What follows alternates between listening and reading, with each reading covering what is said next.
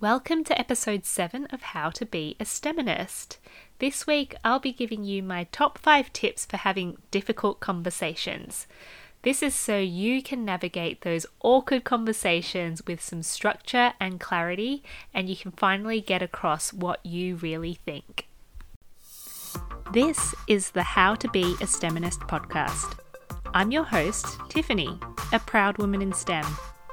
To me, being a STEMinist means creating a wildly fulfilling career without compromising your family or social life. Because when you love your whole life, you become a living example that a career in STEM is where it's at. I'm on a mission to equip women in STEM around the world with strategies to take back control of their career progression, navigate those difficult and awkward gender equality issues, and stop balancing work with life and start enjoying it. If you want to learn all the things no one else teaches you about being a woman in STEM, you've come to the right place. Let's get stuck in. Look, I'm going to be honest with you. I love avoiding confrontation. So I must confess that having difficult conversations is something I'm still working on. We're all human, and even someone like me who is all up for women's empowerment still struggles with it. But when I'm going through something I struggle with, I find it really helpful to have a framework to follow. So that's what I'm going to share with you today. You should never choose to start a difficult conversation only in the aim of making someone feel guilty. You should only start difficult conversations if you are willing to try and fix a problem or prevent something happening again in the future. Now, when something you're not happy with happens to you, you have three choices.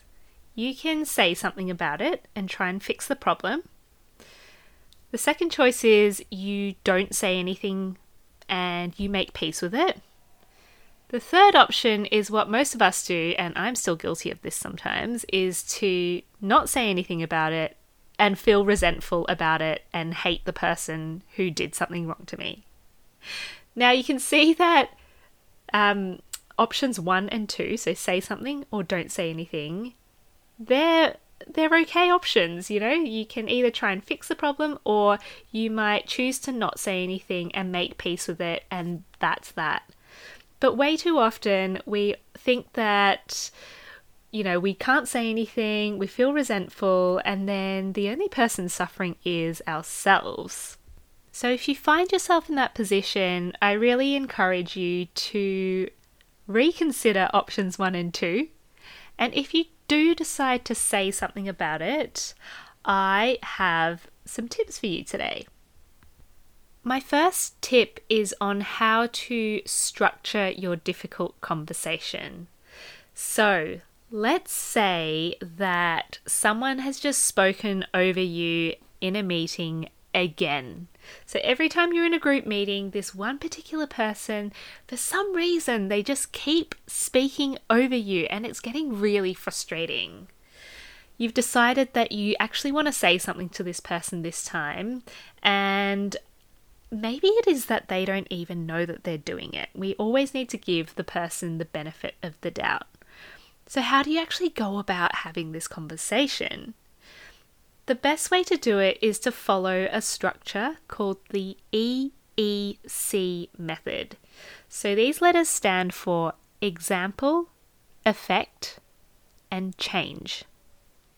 So, EEC works like this you give an example of when someone did something that you're not happy about.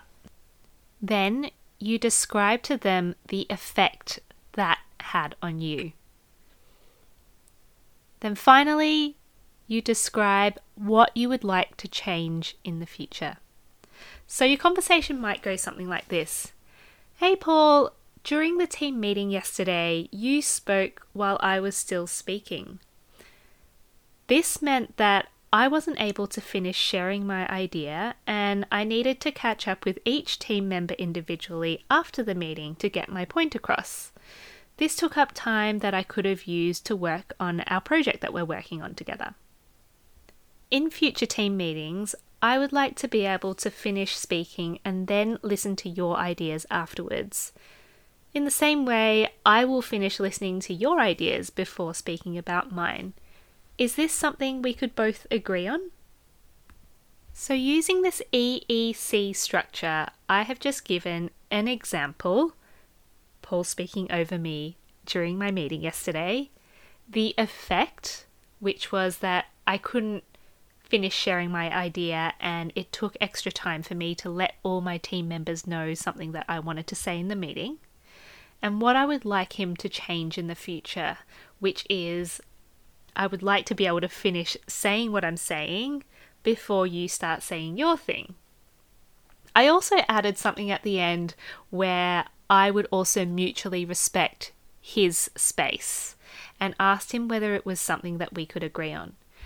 Having this clear structure, so example, effect, change, is really helpful when going into a difficult conversation because sometimes it can be nerve wracking.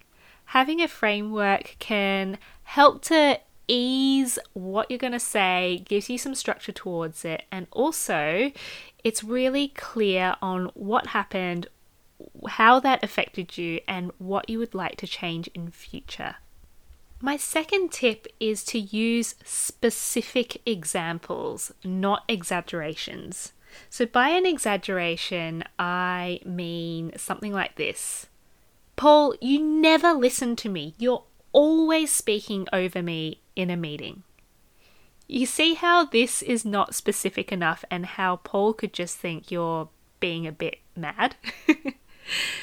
when you use specific examples, you can take some of the emotion out of it so that the person you're speaking to is more likely to actually listen to what you're saying during the difficult conversation instead of put his walls up and think, oh God, I'm being attacked, I must defend myself. When you use exaggerations, you elicit an emotional response, and that is something that can be argued against. However, if you give a specific example, you're just pointing out objective facts, and this is something you can't argue against. Tip number three is to remember that you're responsible for your own actions, not someone else's. So, this is what I mean by it. No matter how perfectly you phrase your difficult conversation, how calm you are when you have the conversation, the other person might still get pissed off and start attacking you. Their walls might still come up, they might still be in defense mode, and they might kind of get really angry and start attacking you on things. Their behavior and reaction are not your fault. They're not under your control, so it's okay to leave them be. They might react a certain way. But you are responsible for your own actions.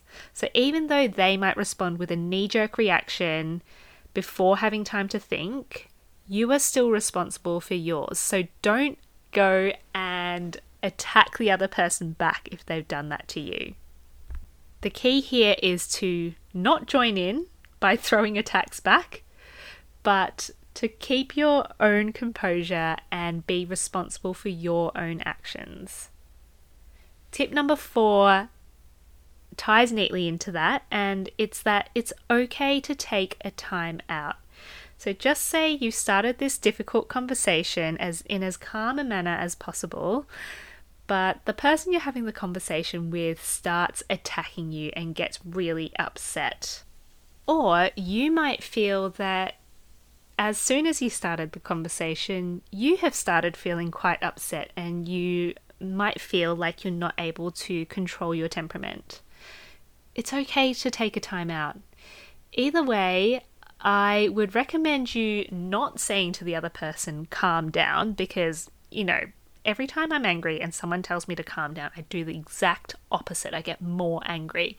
So do not say calm down, but you might suggest to take a bit of a break and ask that person if it's okay to come back another time, maybe a little bit later on once you've had a bit of time out.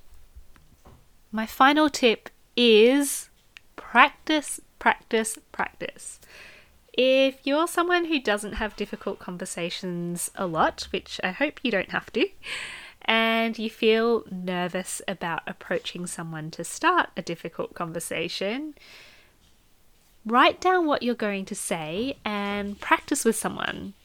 When you go into a situation where you feel you might be nervous or you might not have had a lot of practice before, you might find that practicing with someone beforehand, doing a little rehearsal, will help immensely because at least you know you've had a go at saying the words before, you've been able to troubleshoot a couple of things, and you'll feel more confident as well.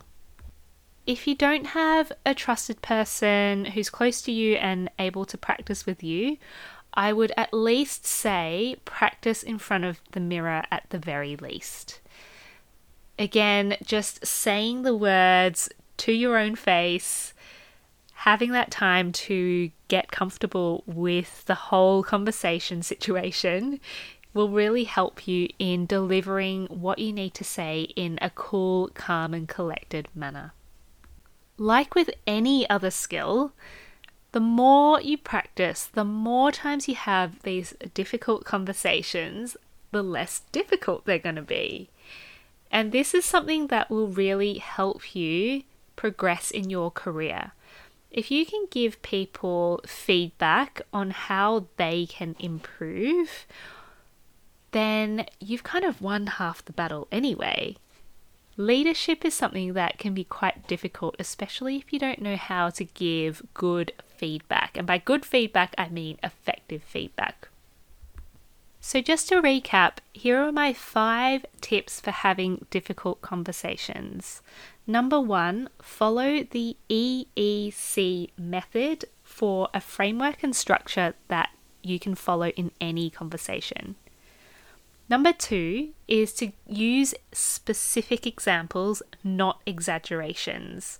A specific example will point out the objective facts, whereas exaggerations will unfortunately elicit an emotional response, which is something you want to avoid.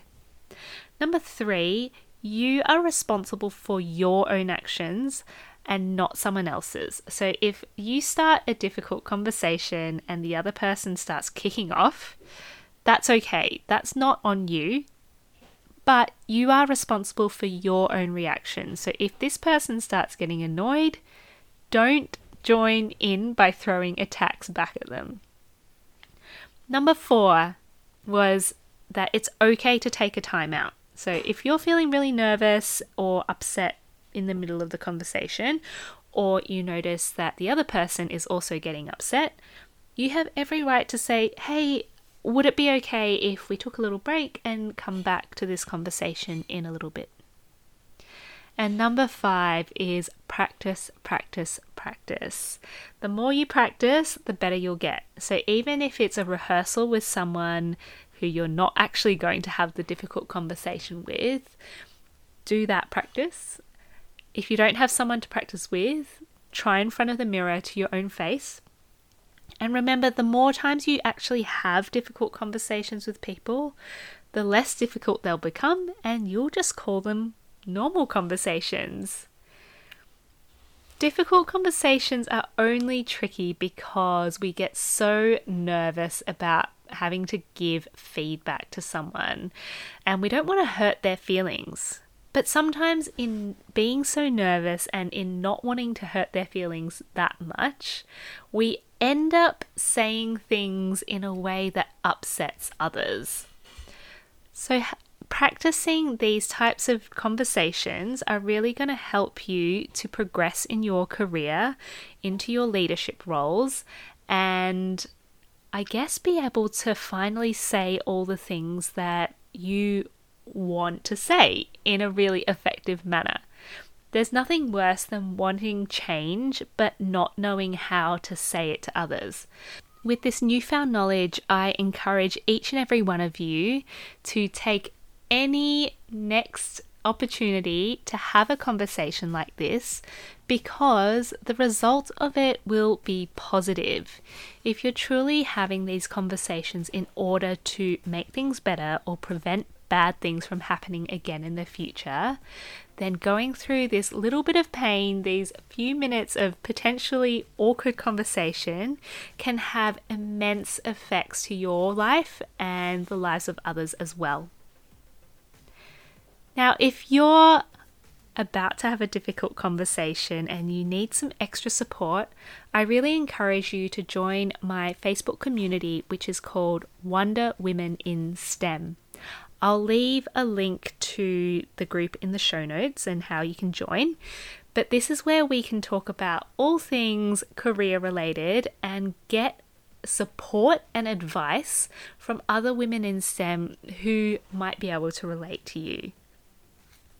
The next episode will be coming out next Wednesday, as always, so hit the subscribe button if you want to be notified of when it's released. If you enjoyed this episode today, I would love it if you could help me by rating and reviewing on Apple iTunes. I always love receiving your feedback and also suggestions on what you would like to hear about in the future. I can't wait to speak to you again next Wednesday.